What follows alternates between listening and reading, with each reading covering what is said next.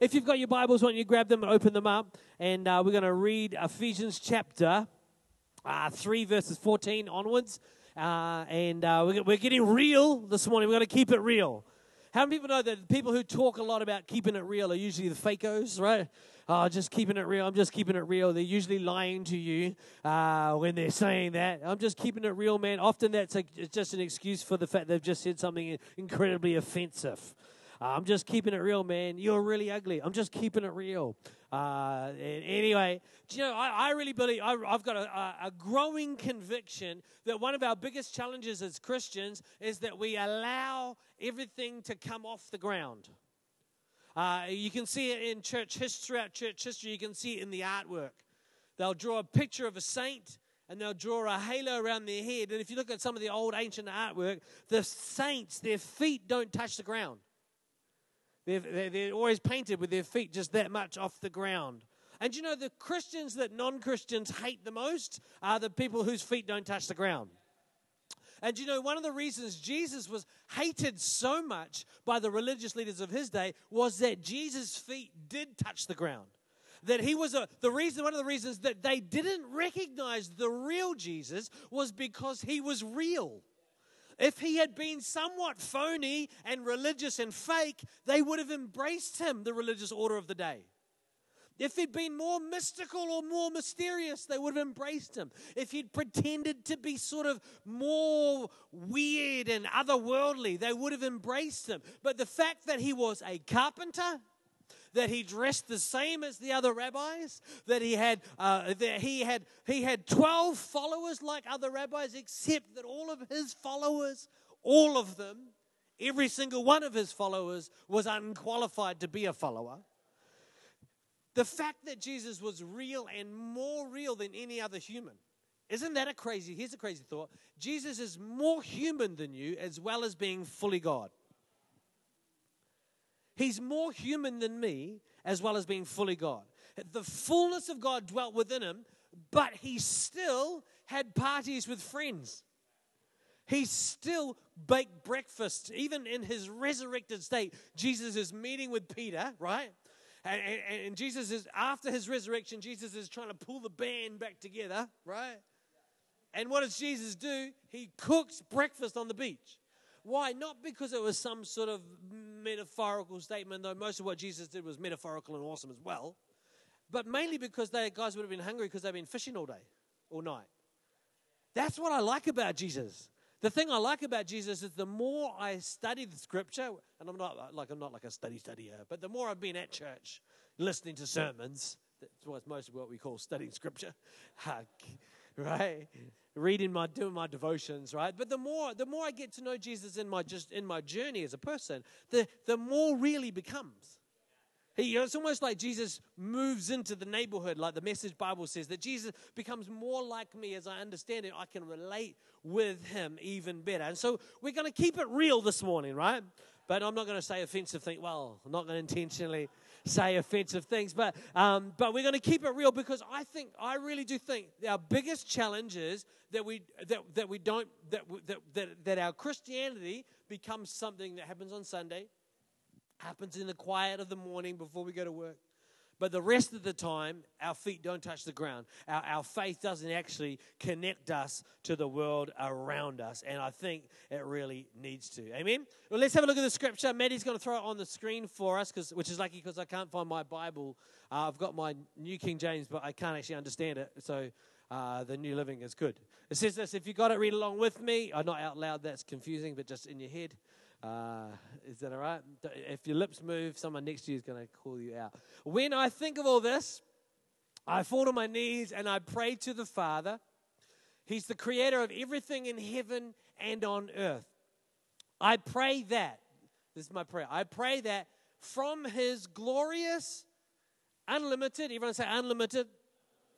Okay, these are unlimited but also glorious resources So it's one thing to be unlimited, but God's not just unlimited. He's not like just, He's got all the Weet-Bix you can eat, right? That's not God, right? He has got all the Weet-Bix you can eat, but He also has bacon and eggs. It's unlimited resources, but it's also glorious, right? It's not just pine trees, it's beautiful trees, right?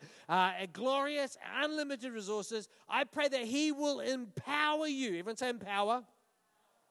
Empower you with inner strength through his spirit. That's an awesome verse. Then Christ, then, once you're empowered with strength from God, then Christ will make his home in your hearts. As you trust him, your roots will grow down into God's love and keep you strong. And may you have the power. Isn't it interesting? You have the power to understand, as all God's people should, how wide how long, how high, how deep his love is. Verse 19 goes on May you experience the love of Christ, even though it's too great for you to understand fully. Then you will be made complete with all of the fullness of life and power. Everyone say power that comes from God. You'll be made complete with all the fullness of life and power that comes from God as you experience His love, right? Now, this is the famous, this famous this verse in Ephesians. It's one of the famous, this famous verses in the New Testament, right?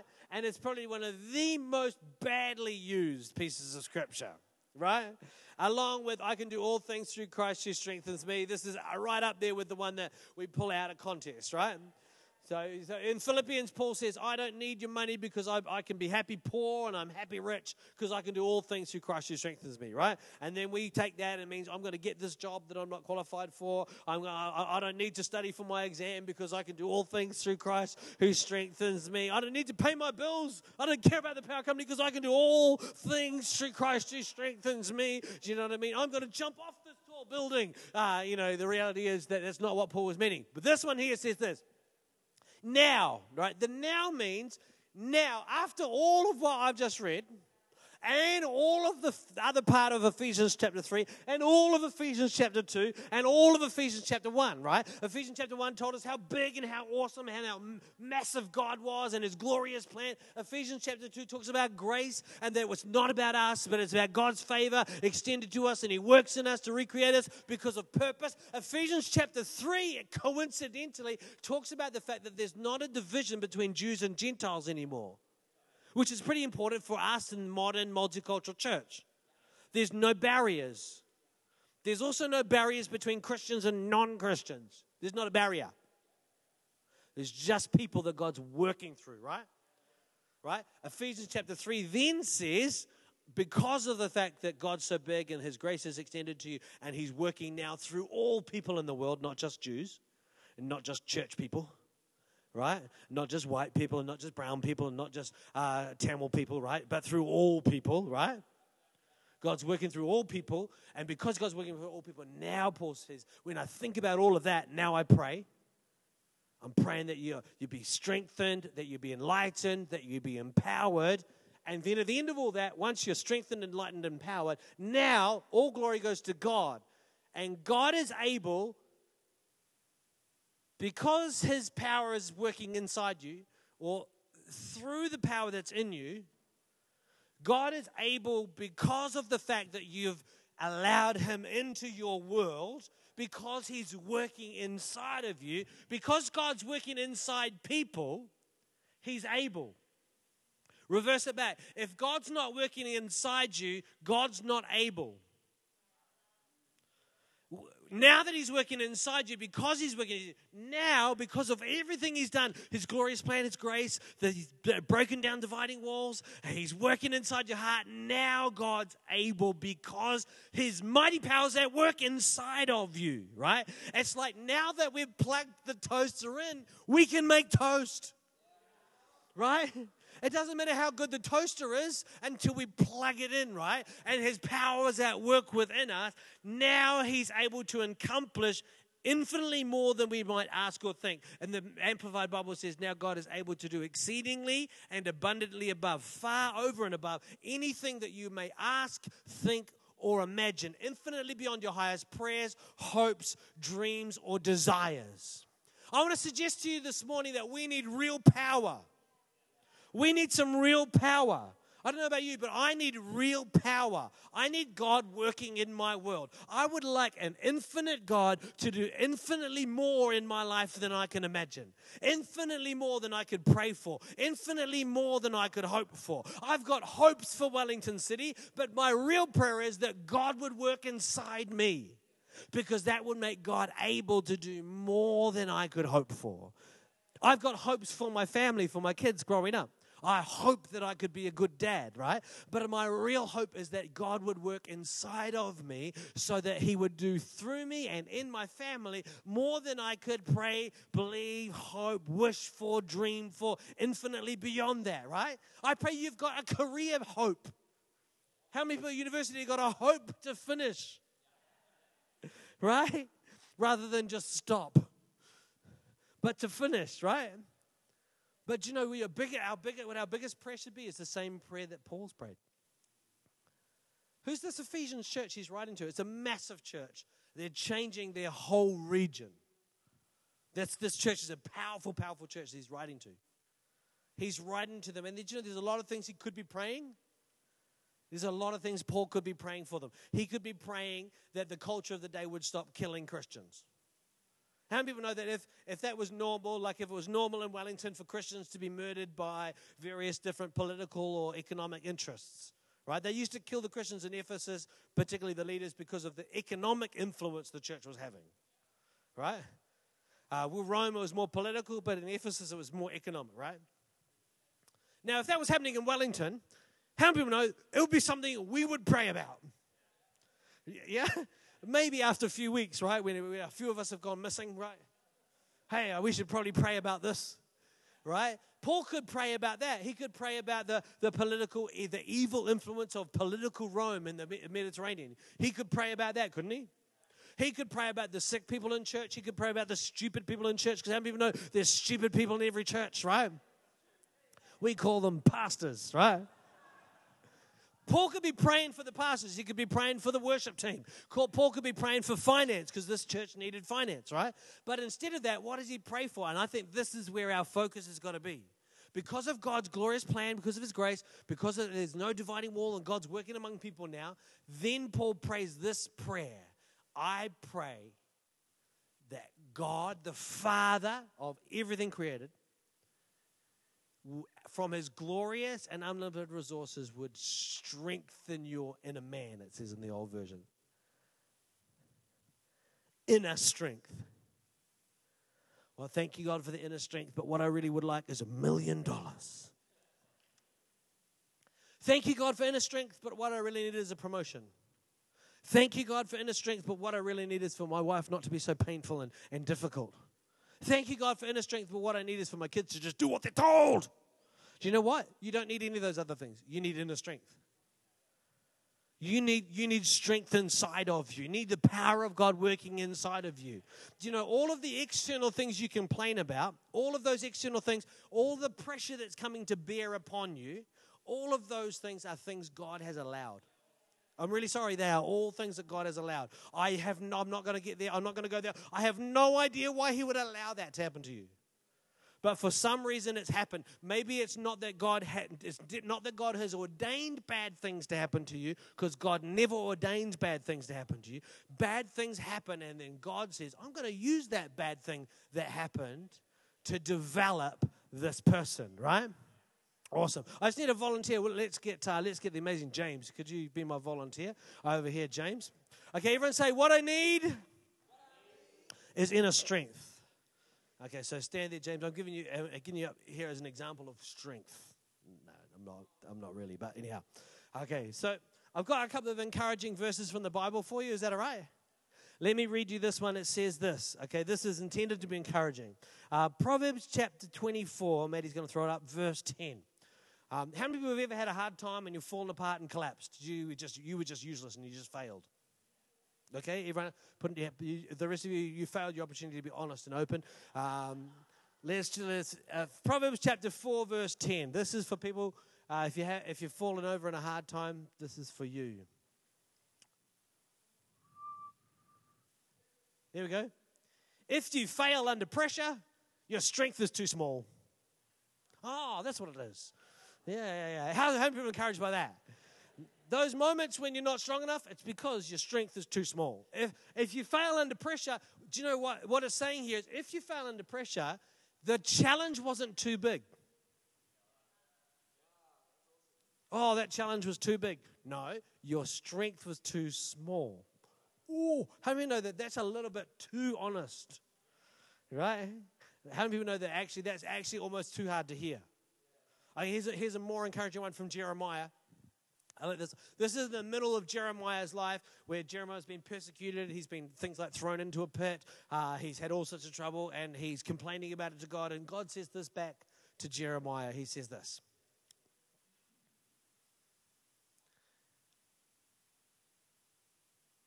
Ah, he doesn't say that. Five. Try five. Verse 5, not 15. Ah, if if racing against mere men makes you tired, how are you going to race against horses? Oh, here's, here's a, here, I'm in university and this is such a struggle and I'm falling apart and I'm getting drunk a lot to try and cover the pain of my emotional damages, right? If you, if you can't run and win at university, how are you going to run and win at work? Oh man, our first year of marriage has been so tough, I might just chuck it in. Okay, the first year of marriage is awesome, right? It's really tough. But number seven, wow! Right? If you can't run through year one, how are you going to run through year seven and year 14 and year 28, right? If we can't run where we're running right now, if we can't run on the treadmill God's got us on now, how are we going to go when the Holy Spirit comes up along next time and just goes like this? Beep, beep, beep, beep, beep, beep, beep. Come on, if we can't run on the flat, how are we going to run up hills? And oh, so, you know, the challenge is this the challenge is this this is James. When God created James, he created someone who could run with horses. When James was born, James was born from God's creative plan. James was born into a world of sin and brokenness. Right? Which is, means that James has been injured, damaged, loaded down with stuff that he wasn't designed to carry. So now because of that, James gets tired even when he's just running against mere men. Doesn't change the fact that God's plan was for James to run against horses. Right? It was God's plan for James to carry great strength so that in the day of challenge, in the day of battle, that he wouldn't fail, right? The fact that James and all the rest of us fail in the moments is because we don't have the strength we were designed to have because we're born into a world of sin. So, what God does is that God takes implement. So imagine that I'm a, like, a, like an amazing artist, a sculptor, and God's like the sculptor, and he starts to recreate James, right? He starts to recreate James and take him from being someone who can only who falls over running against men, and we're going to make him into someone who can run against horses, right? So what was it? What, what what's God going to do to James? Is he going to say, "Oh, James, you struggle to run against men, and I want you to run against horses"? So you need to lie down and have a rest. If you're designed to be strong and powerful, but you're, but you're injured, and, and, and, you've been healed by Christ, and now you need to strength. God wants to strengthen your inner man. How do you make something strong? You make something strong by putting it under pressure and gradually and steadily and constantly and continually increasing the pressure. That's how you make a muscle strong, isn't it? Right? And you have to rest it, right? You train three days a week and you rest a few days, right? Or if you're real crazy, you just train in the evenings and rest in the mornings, right? But your muscle rests and repairs itself and gets stronger and stronger, right? But what do we do? What do we say to Coach God about all these new training ideas He's got for us? I much prefer the, the just, just worship, and I, I, much prefer my feet just off the ground and a halo around my head. And God's like, no, I want your feet on the ground and I want you running hard. Why? Because God wants to build strength in us. Because if we faint when we're running against mere men, we'll never run against horses. So if we faint now, we'll never be able to do what He's called us to do. Do you get it? God's got this plan, right? And the thing right now isn't the plan, it's the thing that's going to get us to the plan, right? It's going to move us forward in it, right? So let's say I'm the sculptor again. And imagine James is just a plain block of marble. And I'm the sculptor, I'm God, and I'm going to get out of the marble, I'm going to release the thing that I'm calling into existence. Am I going to do am I going to hug the marble? Is that going to bring James the sculpture out? No, I'll take a chisel and I'll take a hammer. I'll take a bit of financial pressure and I'll hit it with a bit, with a bit of emotional uncertainty. I'll take a little bit of relational confusion and I'll hit it. I'll hit it with a bad relationship with your dad. Right? Why? Why? Why is, why is God? Why is God allowing this? Because there's a, there's this beautiful sculpture that God wants to release into this world. There's this thing that's in you that God wants to release into this world. And so God takes a chisel and he takes a hammer and he begins to work.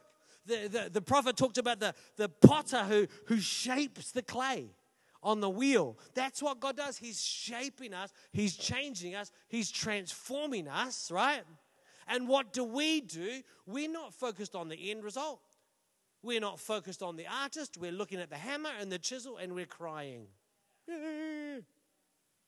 Where if we could focus on what God's wanting to do in our world, or if we could focus on God Himself who's at work in us, then we get to verse 20 of Ephesians chapter 3, where God starts to be able to work in us because he's done something. He's, because he's at work in us, he's able to work through us and transform the world. Give James a hand for being such a wonderful sculpture.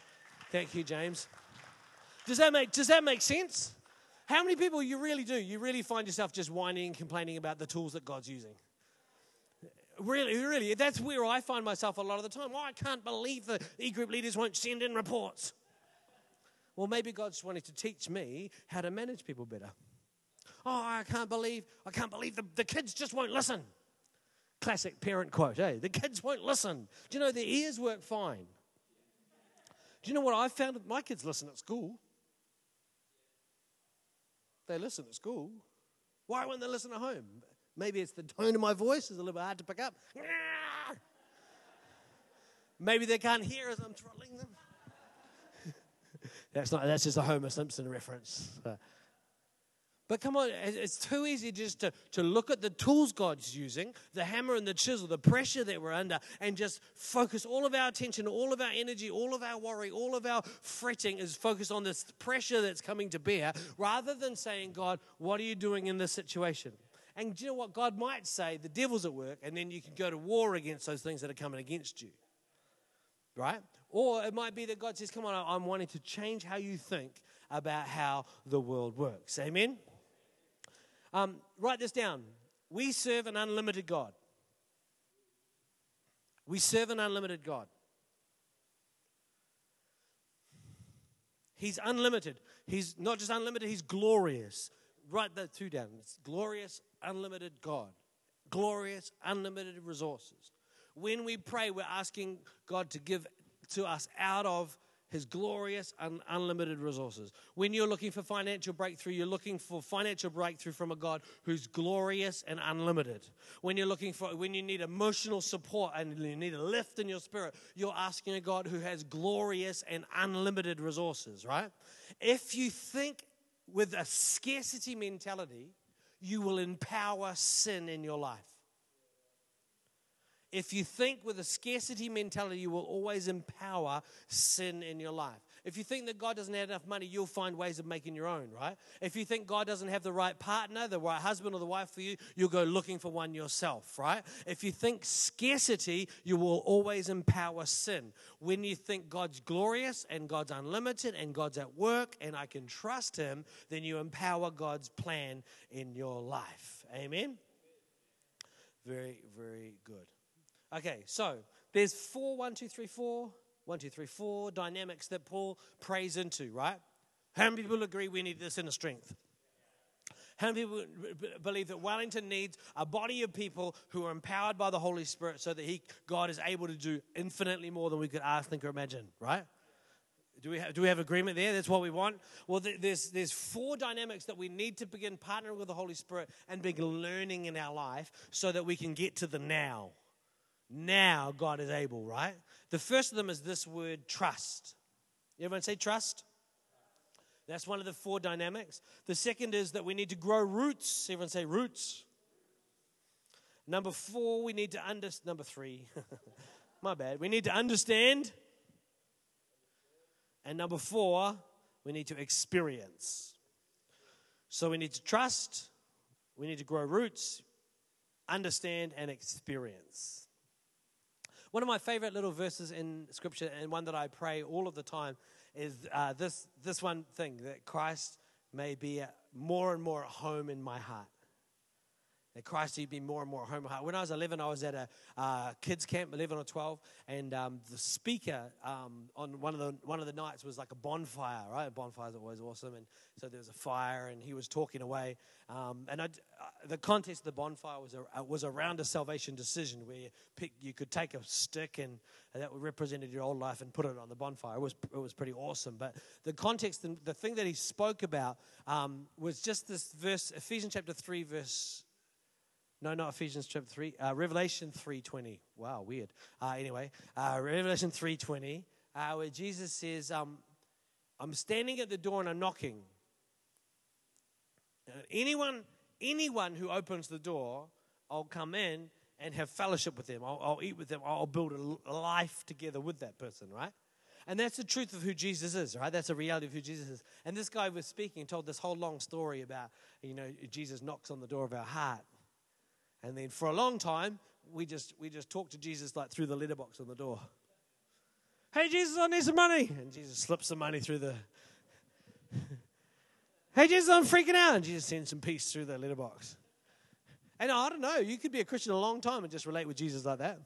Hello, Jesus, what's the weather like out there? Do you want some toast? And as we do our offerings like that, you know, just a bit of toast jammed through the door back to Jesus. Here's some, here's, here's some, you know, here's a bit of money, here's a bit of toast left over from breakfast. You can have it. Done some tea. And, and the whole relationship with Jesus is like that. He's Jesus out on the porch and he's nearby. He's keeping bad people away and all that. But he's just this guy who's sort of around the place. But the reality is that we begin a relationship with Jesus once we open the door. Jesus has the power to kick doors down right? That's where you went to hell and did that. He's not going to do that in your life. Jesus is not going to barge into your life and suddenly make everything better. You actually have to invite him into your life. And, and then he went on, this guy, this speaker went on and told the story of, you know, you invite Jesus into your lounge room and Jesus is sitting in the lounge room and every now and then Jesus keeps getting up and wandering towards the kitchen, but the kitchen's a bit of a mess, right? So you're, you're always trying to distract Jesus by other things in the lounge. Just keep him in the lounge because while he was on the porch, you were tidying out the lounge.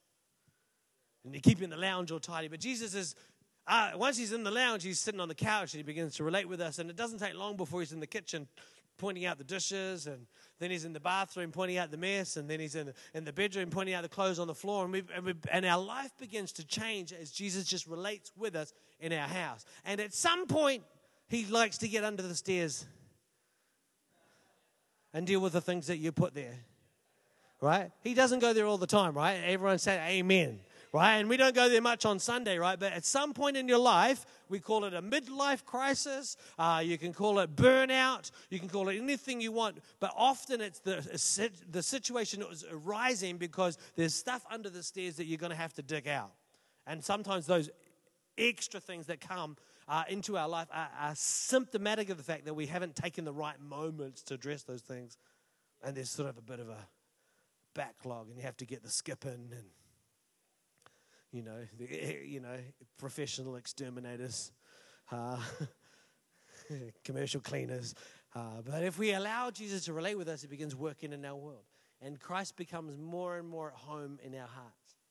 Uh, have you ever wondered what, what, what makes Christ at home in our heart? What makes him feel relaxed? Because you sort of think, well, Jesus would be at home in my heart if I was more holy, I'm not suggesting for a moment that you shouldn't be more holy, right? The Holy Spirit, you know, whatever, wherever you're at in your journey, address the things you need to address and become more holy, become more like God. But it doesn't say in this passage, it doesn't say, as you become more holy, Jesus will become more and more home in your heart. When, if you become more spiritual, like now you can prophesy, now you speak in tongues, Jesus will be more and more home in your heart. It doesn't say that.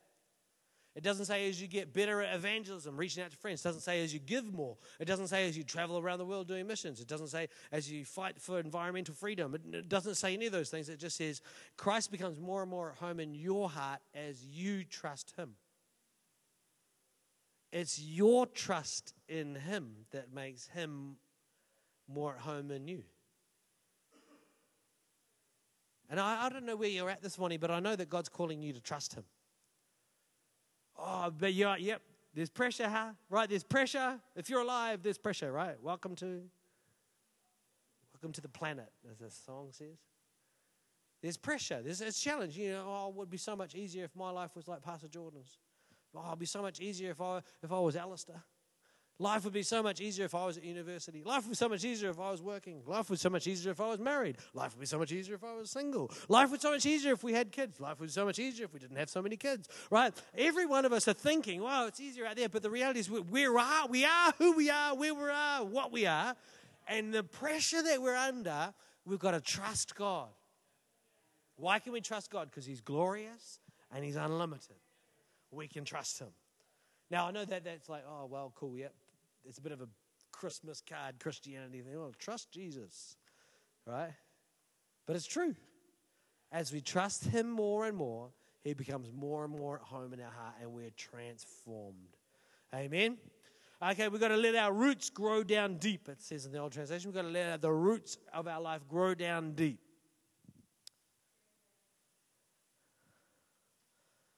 Into His love. Pretty interesting. I, I like the idea of roots, and it makes sense in our life that we've got roots, and we think about our roots in terms of our culture, in terms of our, uh, our background, and those are roots as well. Because uh, uh, the roots of our life are the things that give us strength, right? They strengthen a plant, but they also uh, connect that plant to the nourishment that it needs, right? So we're nourished by our cultural background. It encourages us, it gives us a sense of identity, it gives us a sense of purpose. We're strengthened by it. We can recognize our place in the world. And that's what people call roots. Do you know what I mean? That's the nature of the roots movement in the States, was that African Americans were connecting with the African identity to try and find nourishment and strength, right? That's what the, that's what the whole thing's about, right? But Paul's talking here about our Christian journey, our relationship with Christ, that our roots need to grow down deep. And so the idea of roots makes sense to me, right? Our, the, the things in our life, the hidden things in our life that, that, that give us strength need to grow deeper, right? But I love the soil that Paul uses. Because the roots are growing down deep into his love. Like if, if you had to answer the question like oh what are the things that bring strength and nourishment to the christian journey? The bible. Jesus. What are the, what's the thing that makes you strong?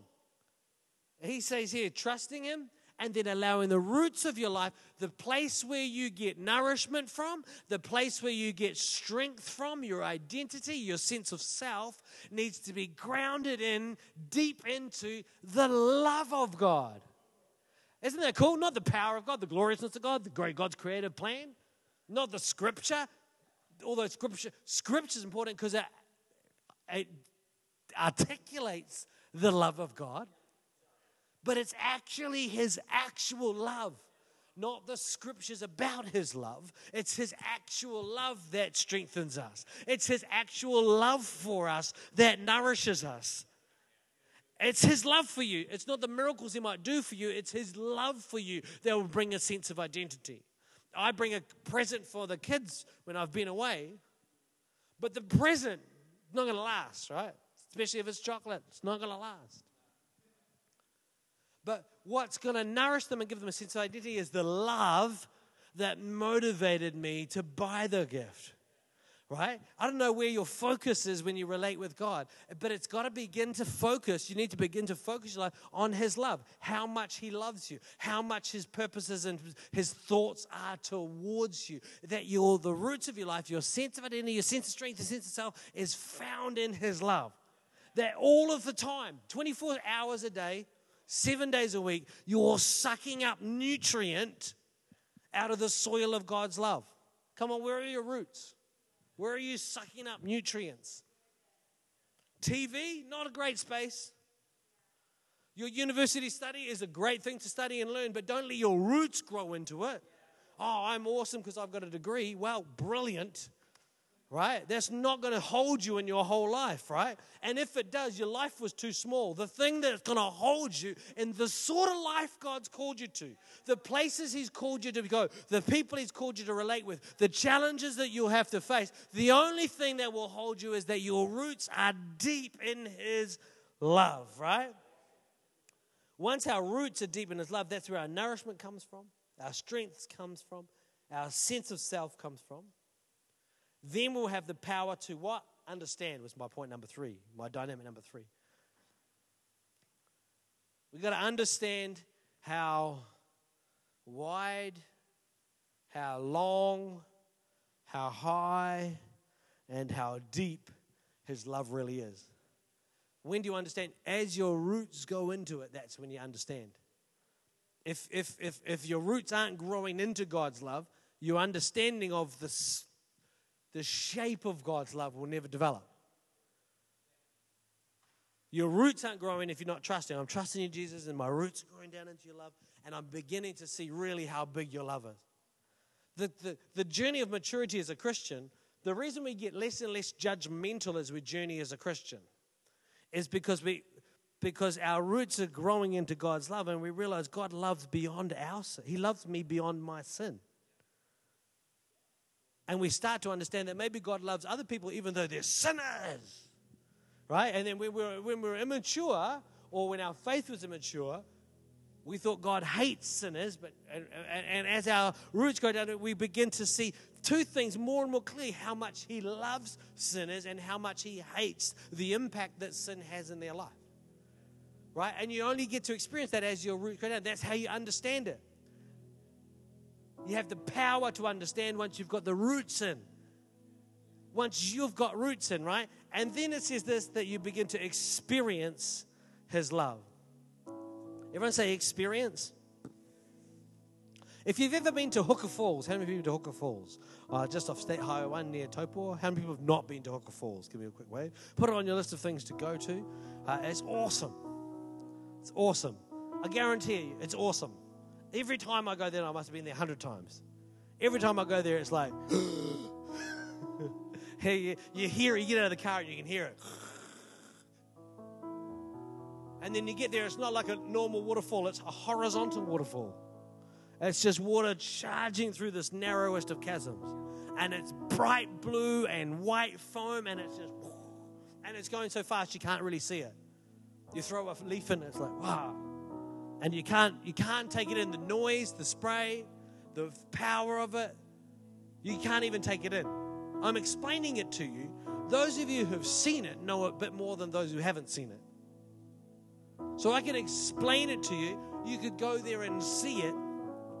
But you know it would be a whole nother thing to experience Huka Falls. I don't know if anyone experienced Huka Falls because that's less recommended.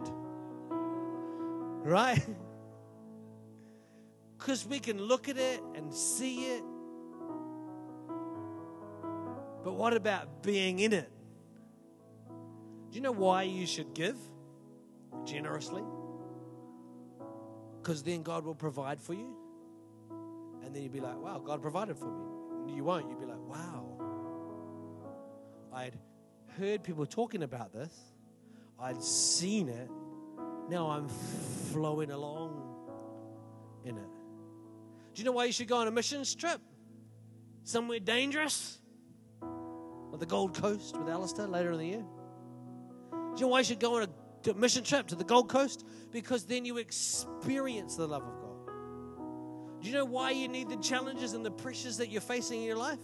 The, one, of the, one of the reasons God's allowing some of the challenges in your life is so that you, in it all, you would experience His love. Oh, I felt this pressure, and then I've, and I prayed about it, and then I experienced God's love. Do you know why you should bring your prayers to God? Really specific prayers, asking Him to change things inside you, asking Him to change circumstances around you, is so that He can answer your prayer, and then you can go, "Wow, God answered my prayer." Except you won't, because that's that's just how you do it if someone else said it. You're like, wow, yeah, great. Someone else's prayer got answered. But when God answers your prayer, something shifts inside of you. You go from just hearing about, looking at, you go to experiencing the love of God. That's why I love to praise and worship. That's why I praise. I always jump. I have a commitment to myself. In the first chorus, I'll jump. Because if I don't, I'll be like, by the end of the second song, I'm like, oh, I didn't really get around to jumping. But I push myself to praise God and I lift my hands in worship. And I could be distracted by my sermon, or I could be distracted by the fact that, you know, um, often there's a random chair on stage to annoy me, but there isn't today. But there's all these other things that could distract me, and they distract us, right? Oh, it's cold in here, it's hot in here, uh, drums are too loud, the keyboard's too quiet. You know, there's all things that could distract us in praise worship. All the things, all the things outside of this room that could distract us. But I push myself into worship because I don't want to just talk about God's love. I don't want to just hear about God's power. I want to experience it in my journey, in my life, in my weekly devotion, my daily devotion, and our, as we worship together. I don't want to just gather with all you guys and wave my hands and sing a song. I want God's love to impact me so I can experience it because I want to be complete in all the fullness of God's power, as Paul says. I want Him working in me. I, am I'm, I'm, not, I'm not satisfied, and I hope that you aren't satisfied or content to just have a life. That's slightly better because Jesus is on the porch. Or a life that's slightly better because we've got a bit of eternal perspective that we can bring to our challenges. I want to live a life, and I want you to live a life and have a desire to live a life where God is able to do exceedingly abundantly above everything that you would ask, think, or imagine, infinitely beyond your highest prayers, hopes, dreams, or desires. God wants to do that. You know, Shay, God wants to do in your life more than you know, more than you think you could possibly know. He wants to do it in you and He wants to do it through you. And it's not about the fact that God's chosen you because you're brilliant. Yes, you are brilliant but God's chosen you because of His grace towards you and towards your family. There's people in your family and your heritage who have prayed, and you are the answer to their prayers. God's going to do in you exceedingly, abundantly, above. Amanda, I, I, I just keep noticing you today. And I just feel like God's saying, come on, the things that are happening in you are all about the next season. He's working in you, and you've been like, mm. but He's saying, come on, don't focus on the challenge. F- begin to lift your eyes and vision. There's a whole, there's a whole, there's. A, I really believe I just can see God just wiping out like a window, wiping condensation off a window, and you're like, wow, mountains. And actually, what you thought was the world is just the living room. And actually, there's the whole world beyond the window, and then the world beyond the mountain you see. And God's bringing you to real, into a space of vision. And there's almost like there's an invitation in heaven. You know, uh, somewhere in Scripture says there's an invitation to come up here and see. Come up and see. Might be John was invited to come up and see. And God's the invitations over your life as well to come up and see. Amen. Yeah, you have to smile at me if I'm prophesying because I'm like, what? Even if it's just like, Come on, why don't we stand to our feet? Should we pray? I don't know where everyone's at, but I hope that I've found you somewhere. I hope the Holy Spirit's found you, that found you in the middle of a challenge, maybe found you in perhaps in a space where you really are struggling to trust. And uh, I want us to pray for inner strength. Is that all right? Because I think that's what you need. With whatever you're facing, you need inner strength. How many of you have heard the scripture says that um, these three remain faith, hope, love? The greatest of these is love. Hope Bible says hope is the anchor for our soul. And it brings us to a safe harbor. Hope brings us to safe harbor. And what they used to do in the old days, they would take the anchor, they'd put it in the little rowboat, they'd row the boat into the harbor. The ship's still way out there. They drop the anchor in the harbor. That's Jesus. He's our hope. He's our anchor. He's in the harbor, right? And then they'd have this rope, which is attached to the boat, and then they would, it's what called kedging, they would just wind the anchor in, wind the boat into the harbor against the wind. So hope is the anchor for our soul. I, I like it like this if you think of the movie Up. Hope's these balloons. Right? Hope's these balloons, and, and faith is the string that connects our everyday life to this eternal hope. And love is the thing that makes it any difference to anyone else around us. Faith and hope will be a saint with our feet slightly off the ground, whistling through life. But love brings us to the ground and says, No, because God loves me, I can love the world around me. Amen. Why don't you close your eyes? Maybe lift your hands. I just want to pray. Holy Spirit, we're, I pray you find us this morning, Lord God. We're, we're, when people are in a space of challenge, Lord, I pray the comfort of the Holy Spirit, Lord, that you'd surround them Come on, whatever your challenge is, maybe you begin to pray. I could pray for you, but maybe you begin to pray as well and just say, God, this is where I'm at. Maybe you want to put some words around or try and put some words around how you're feeling. God, I'm feeling like I'm under pressure. God, I'm feeling like maybe I'm outside of your plan. Maybe you feel like that, that God's excluding you or God's distant from you. Lord God, we feel this pressure. But Lord, we just choose to trust in you. Right now, Lord, we just, Lord, we bring our anxieties to you, Lord God. We bring our fears to you, Lord God, and we choose to trust in you.